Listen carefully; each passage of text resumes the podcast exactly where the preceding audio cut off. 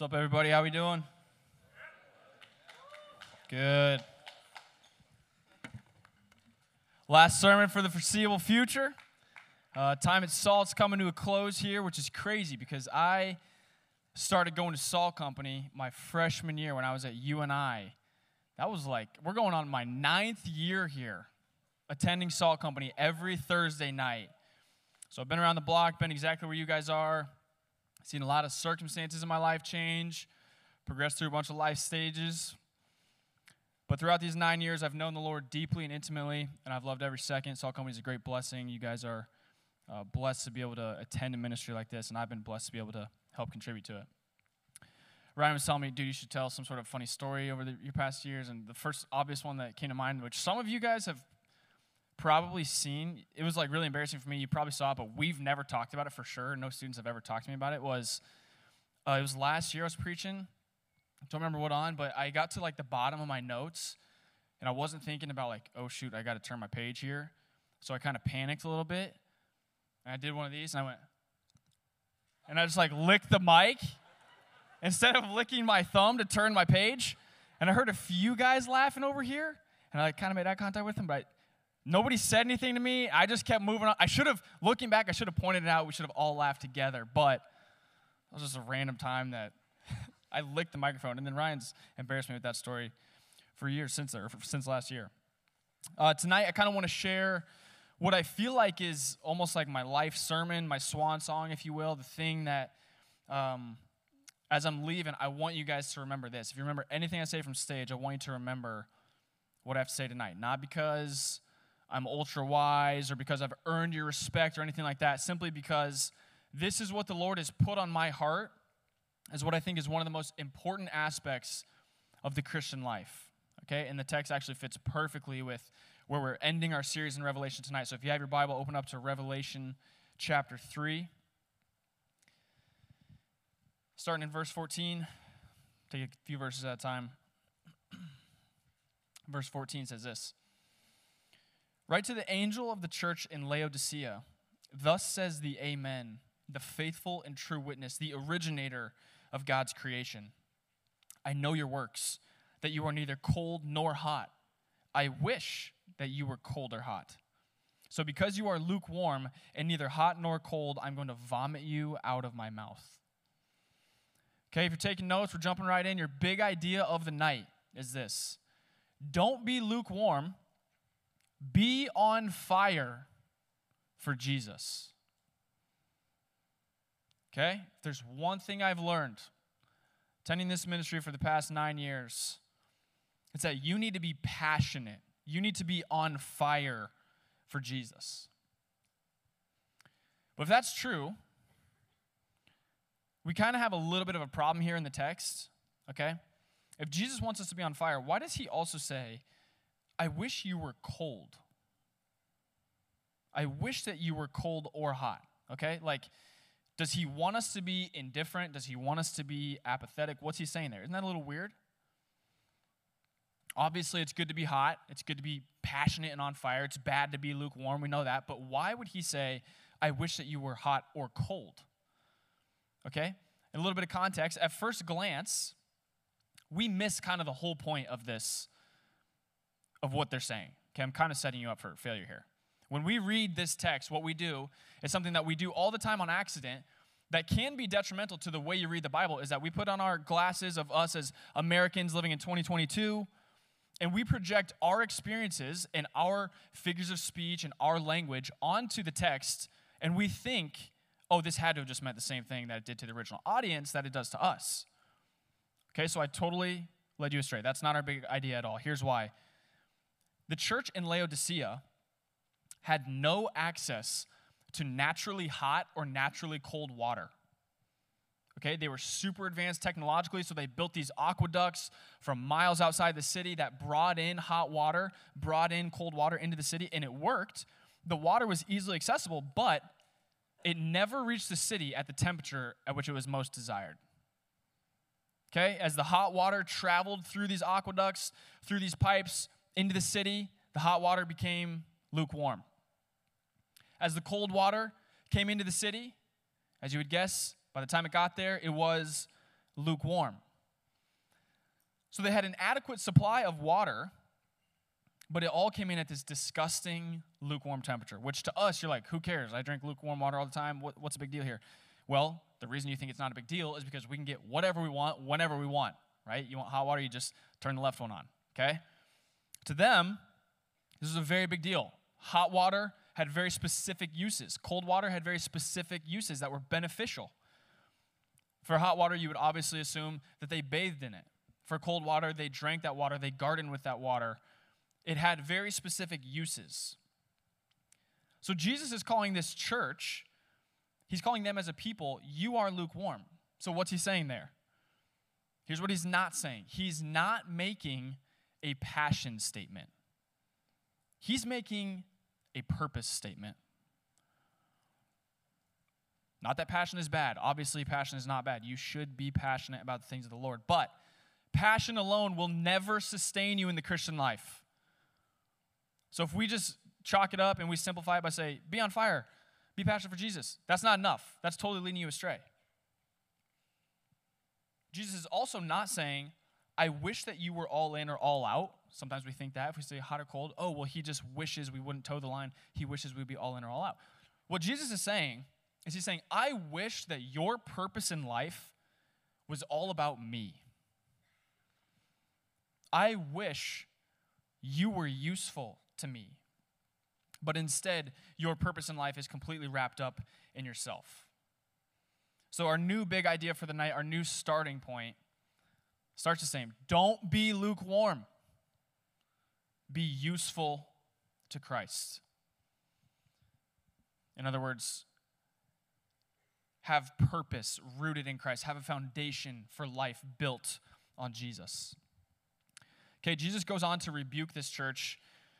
He's pretty frustrated. We find out why in verses 17 and 18. Jesus says, For you say, I'm rich, I've become wealthy and need nothing, and you don't realize that you are wretched, pitiful, poor, blind, and naked. I advise you to buy from me gold refined in the fire so that you may be rich, white clothes so that you may be dressed, and your shameful nakedness not exposed an ointment to spread on your eyes so that you may see. Okay? So these rebukes, you're kind of like, what the heck? Those are a little weird. They don't really make sense. They don't offend me at all. They were really offensive to the original audience. Here's why Jesus is basically saying, all the things you guys are so proud of, all the things you've worked so hard for, are actually the things that have made you lukewarm to me. They became your vices the first thing he says, the first rebuke, he says, You're wealthy. You are completely wealthy. For you say, I'm rich, I become wealthy, need nothing, which was actually true for them. Okay? They were wealthy and they needed nothing. One way we know this is that they experienced this massive earthquake. The surrounding cities were completely destroyed and devastated. Other cities needed the government to come in and help them to build back everything. Laodicea needed nothing but the cash that was in their pockets. Okay, they built back everything with their own money. The government didn't help them at all because they were so wealthy. They're filthy rich. Yet Jesus is saying they were truly poor in the truest sense. They were poor towards God. The second thing he rebukes them on is he says, You're naked, which is in direct opposition to the vibrant wool industry that the city possessed, okay? Their clothing industry was far ahead of everybody else's. So it's ironic that Jesus says, You're actually naked. I advise you to buy from me white clothing to clothe yourself with. They never would have considered themselves as naked people. They had top of the line clothing. And the third thing he says is, He says, You're blind. Equally as ironic as the other two. He says, I want you to buy from me ointment. I want you to buy from me salve to spread on your eyes which is ironic because they had this med school that was super advanced. They literally had this ointment that like healed people's eyes. Don't really know what was so special about it, but they prided themselves on the fact that they had this special medical treatment for people's eyes. And Jesus saying, "No, no, no, you're truly blind." Their success blinded them. Okay, all the things that they thought they possessed, the things that they were very proud of, Jesus is offering them the real versions of those things. And besides being completely fooled, in the meantime, they accidentally push Jesus outside the doors of the church. Okay, as he's standing outside, which this is the only church where Jesus is talking about, like, I'm knocking, please let me in. He's standing on the outside. He gives correction and instruction. So, Jesus gives a few commands that we'll see starting in verse 19. He says, As many as I love, I rebuke and discipline. So be zealous and repent. See, I stand at the door and knock. If anyone hears my voice and opens the door, I will come into him and eat with him, and he with me. To the one who conquers, I will give the right to sit with me on my throne, just as I also conquered and sat down with my Father on his throne. Let anyone who has ears to hear listen to what the Spirit says to the churches. Okay, so Jesus preps the church with a warning. He says, As many as I love, I rebuke and discipline. Not a popular opinion today, but what we can infer from this is that there's no such thing as true love without some sense of correction and discipline. Okay, so my daughter Margot, if she grows up, let's say she's 10 years old one day, she comes home, spends some time on the playground, starts cussing me out. Learned a few words on the playground, bleep this, bleep you, bleepity bleep, all right? What do I do if my daughter surprises me with that one day? Do I just smile and say, oh, she's so cute? You know, girls will be girls. What are you going to do? Do nothing? Just like videotape it, upload it, TikTok, whatever? Of course not. Of course not. Love demands me that I teach her, that I show her the way she ought to go, and that I rebuke her and discipline her. All right? And, and the rebuke and the discipline can be as simple as saying, hey, look, you did this, that's wrong, you need to stop. Okay? The book of Proverbs goes so far to say that whoever spares the rod, basically, whoever doesn't discipline their child, hates his son. But whoever loves him is diligent to discipline him. How can this be true? Why is this true? I mean, if you think about it in terms of raising a dog, raising a child, or even imposing self discipline on yourself, discipline is always the catalyst necessary to get you to where you want to be. You need to be disciplined. My personal definition of discipline that I've been using for years is discipline is doing the things you know you need to do in order to be the person you want to be, regardless of the way you feel doing the things you know you need to do in order to be the person that you want to be, regardless of the way you feel. Perhaps Jesus is doing the same thing with us tonight. Perhaps he's calling us out. He's rebuking us. He says, As many as I love, I rebuke and I discipline. Don't think of this as such a negative thing. This is a good thing. Why is this a good thing? Jesus wants you to be more like himself.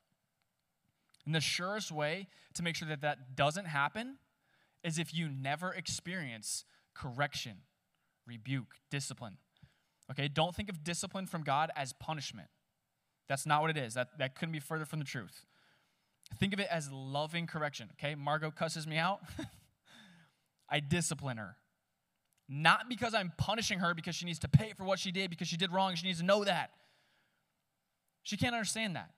She needs me to lovingly guide her correct her, and teach her the way she should go. I would say anything short of this is actually not loving her as best I can. So if you feel like you're being corrected by Jesus, if you feel like he's poking you, rejoice in that. Maybe it means that he's loving, lovingly pursuing you. And you need to respond to that correction, okay? The way you do that, uh, Jesus' command, the first thing you do is you be zealous and repent. This is what he moves on to say. Be zealous and repent of whatever it is he calls you out for. And this looks different for everyone, okay? And your first point of application for the night is to figure out for yourself what needs to be altered in your life. What is Jesus trying to correct you and rebuke you on? Maybe you're like the Laodiceans. Maybe you're self sufficient and proud. Maybe you have a ton of money the zealous and repentant thing to do might be give a bunch of money away to the church. Hey, it's give back night after all. I just remembered that actually. Give money away to the church. Okay? Maybe you're struggling with pornography.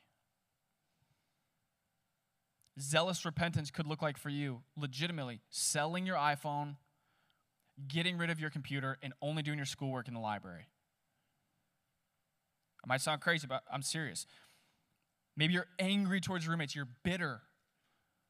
Deep clean your whole house, don't say anything. Clean up their mess, don't point out what you did. All right, you're gonna have to ask yourself, what is that radical step of zealous repentance that I need to do? I mean, Jesus says, if your right eye causes you to sin, gouge it out, throw it away. What he's saying is, do the crazy thing in order to be holy. The second thing is, after be zealous and repent, is you need to open the door. If you've shut him out, open the door. If you know Jesus is on the outside of your life, let him in tonight. It really can be as simple as that. Let him in tonight.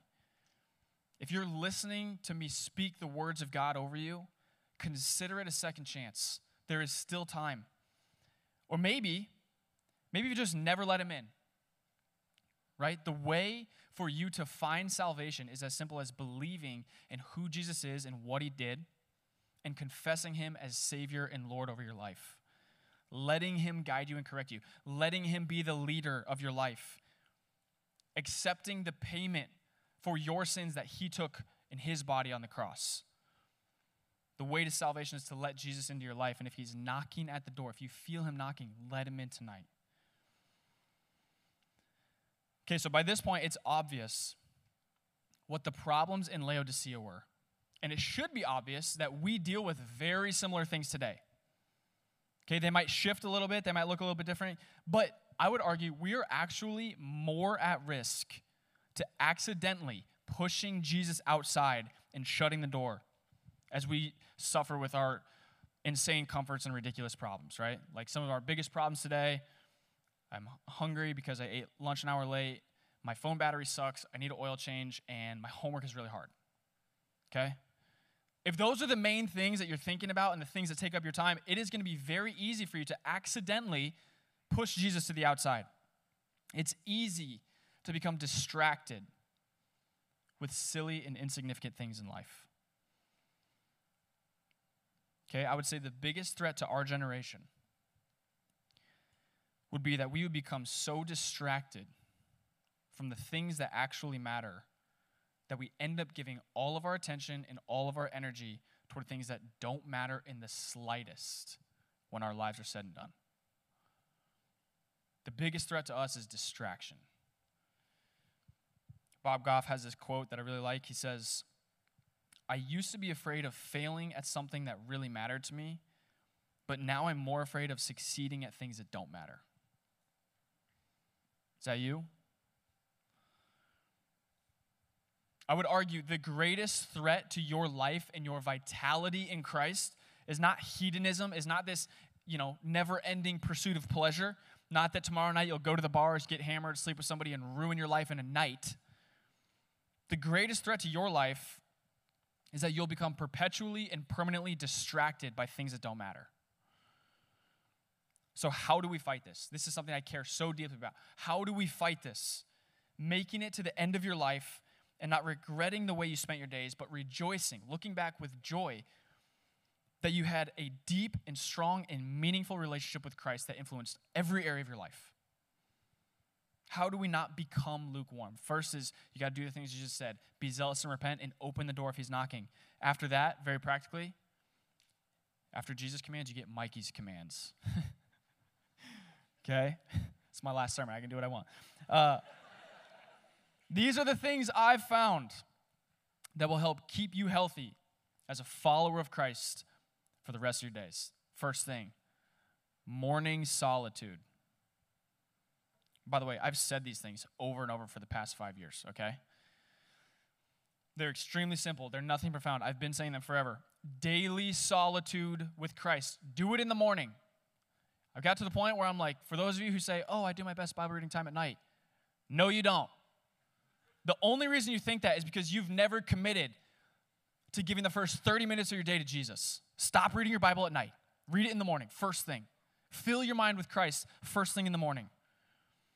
I'm confident if you started every morning in silence, in solitude, consuming the Word of God rather than opening your phone, you're going to have more peace than you do now. Everybody wants more peace in their life. Opening your phone, checking your text, checking your email, seeing if anybody liked your post, checking your calendar for things that are a month in advance that stress you out, then, you know, you get distracted on your phone, and then by this time, oh, wait, I forgot to read my Bible, now I got to go to class. That's like the most havoc wreaking life you could bring on yourself, okay? That's like the recipe, literally the recipe for anxiety. When you skip your morning solitude, it's no wonder we're struggling to find peace. When I say solitude, I mean literally being by yourself, okay? Not reading the Bible with your roommates, not with your boyfriend, not with your girlfriend, uh, you know, whatever. Reading the Bible by yourself, spending time alone with God. The rule of thumb with this discipline is this Does God have my full attention this morning? That's a question you should ask yourself. Does God have my full attention this morning? Obviously, I'm not telling you that you should be spending all of your time for all of your days only thinking about God. You have to be a normal human, okay? You have to work out and eat food, study, work hard. But if you can learn to love dedicating the first 30 minutes of every day of your life to undivided attention to God, you will experience peace like no other. Okay? If Jesus himself continually took time to be by himself, to spend time with his Father, if he said this was a necessity for him and he taught his disciples to do the same, he modeled this for us, it's probably a good idea if we do it too. Right? Duh. Even I mean he's God. And he's doing this every day spending time with God. We ought to do this too. Why do you do this? The core of this discipline is to further your relationship with your true Father in heaven. Deepening the relationship, okay? Imagine if every day I said hi to Jenny and Margot, my wife and daughter, I say, I say, I love you guys. Hope you have a great day. Uh, occasionally, I send them a text saying hi. After five years of doing this, if that's all the time and intention I give them, after five years of doing this, is my relationship better with them or worse? Probably worse. Because that's no relationship at all. That's just crazy. On the other hand, if every day I gave my wife and daughter 30 minutes to an hour of undivided attention, where I'm not on my phone. I ask them questions about their day. I sit in their presence, tell them I love them. We hang out. Okay, that looks way different, right? Five years from now, our family looks way different. Everyone wants to be a part of a family that operates like that. If I take care of the time and attention aspect of my family, everything else falls into place. Relationships take time and attention. Someone once asked Mother Teresa for spiritual direction. This guy was dealing with some problems in his soul, asked for advice. How do I better follow Jesus? Here's what she said Well, when you spend one hour a day adoring your Lord and never do anything which you know is wrong, you'll be fine. Maybe a little simplistic, but true. Okay? I'm not saying every morning has to be this epiphany where you learn something new and God's altered your life and you hear the, the audible voice of God. What I'm saying is, just give the first part of your morning to God. Tomorrow morning, do it. And then the next day, do it. And the next day, and the next day. Then you ask, what do I do in this morning solitude? That's Mikey's command number two read the word. Okay, you're, you're dedicating time to give attention to God. How are you going to spend it? You're going to read the word. If you want to not be lukewarm, you got to feed yourself on this book. The Word of God is perfect, written for you, so that you are edified, you are made holy. This book has everything you need in order to live a holy life and find salvation. And if that's true, then we have to keep coming back to it on a regular basis. And we have to keep coming back to the true word. Okay, we're going to need this forever. 2 Timothy 3:16 says all scripture is inspired by God and is profitable for teaching, for rebuking, for correcting, for training in righteousness, so that the man of God may be complete, equipped for every good work. Okay? Make sure you're reading the word and not just other Christian books, okay? That's not going to cut it. They're a great supplement, but they can never be a substitute to replace time reading the actual word. Do I have any Office fans in the room?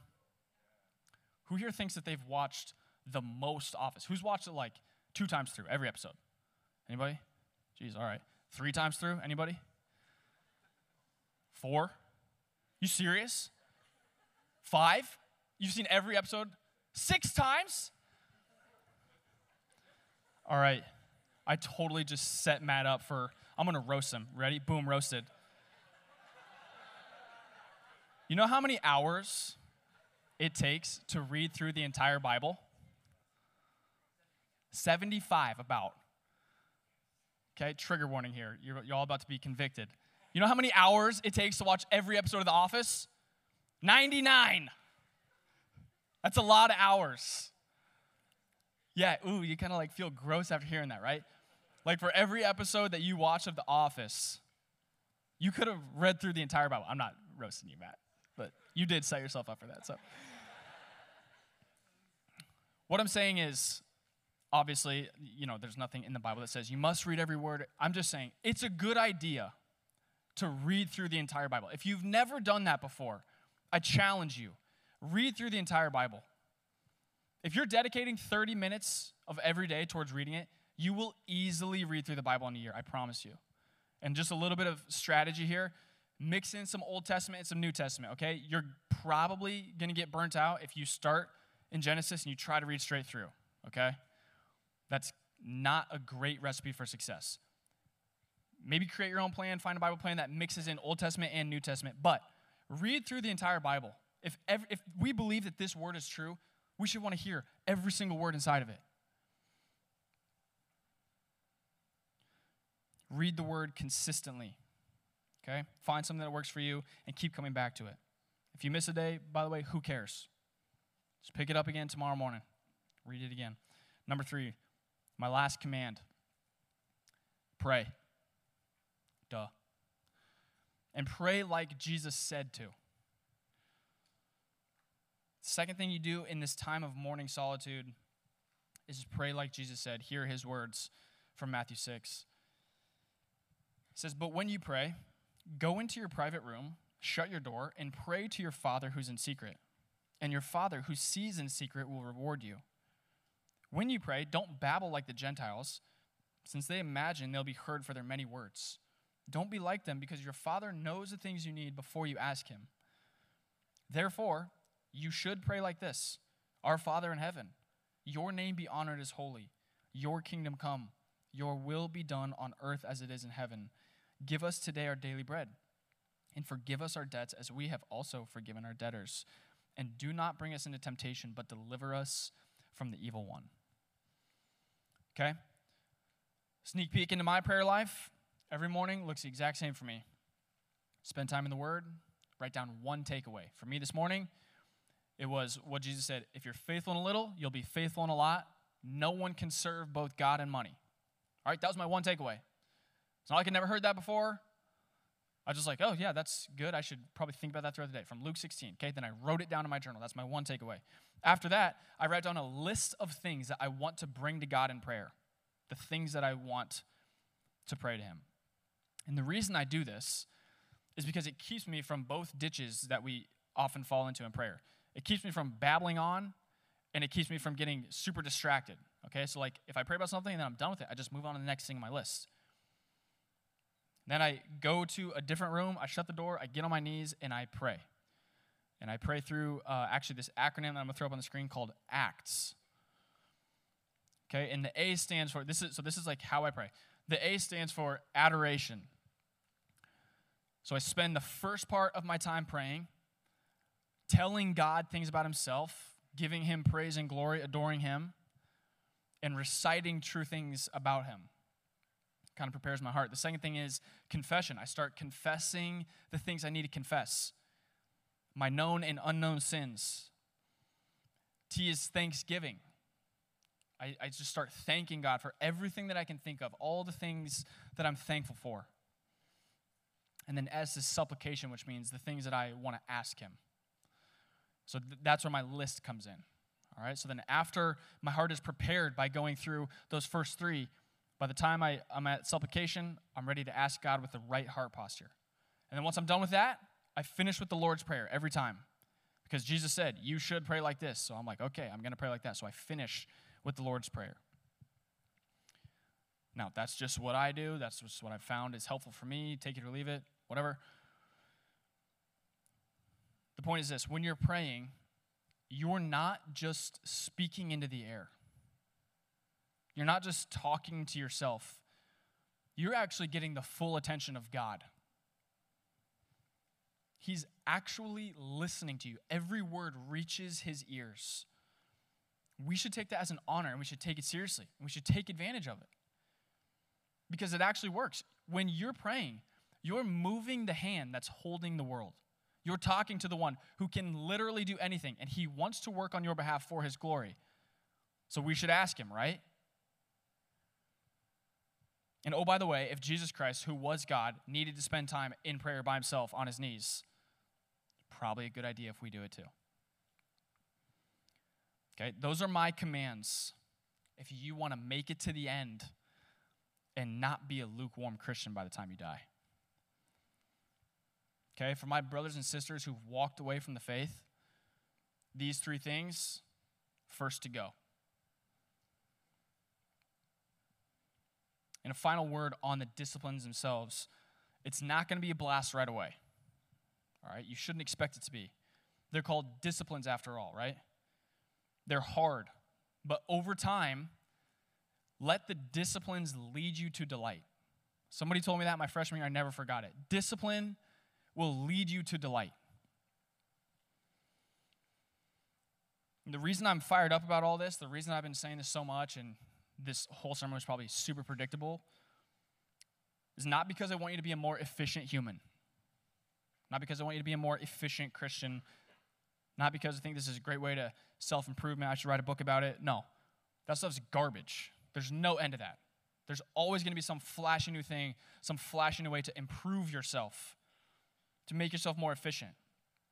On the other hand, there's literally no replacement for spending time with God every morning, for reading His Word and taking all things to Him in prayer. The reason there's no substitute for that is because this is how you develop a relationship with God. One that gives you meaning and purpose in life, it gives you hope and joy and peace in the face of life's greatest sufferings and trials and hardships. You can handle them with God. And I'm speaking to myself here tonight, too. Right? I want to make it to the end. I want to live a holy life. I want to please Jesus with my thoughts, my actions, my life. Why? I want I'm going to die one day and I want to enter into eternity and hear those proud words that Jesus speaks over me. Well done, good and faithful servant. I'm going to hear those words. There's nothing you can do to stop me. I'm going to hear those words.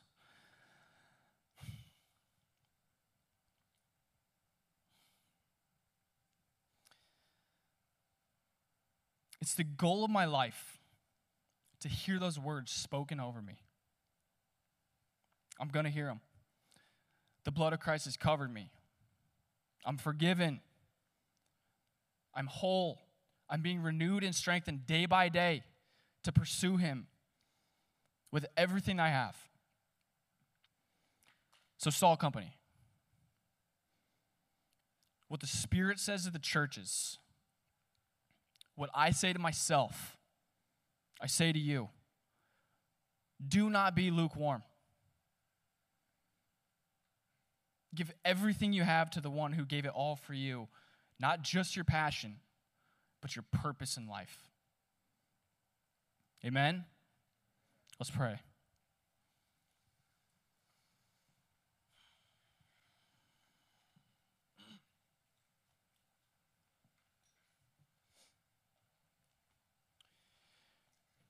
Thank you, Jesus Christ, for who you are.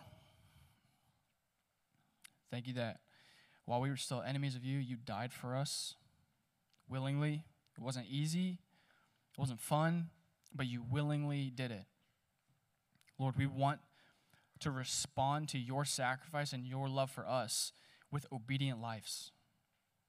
Lord, what a waste if we just say that we believe all these things and we agree with what the Bible says, but we don't do what it says. What a shame.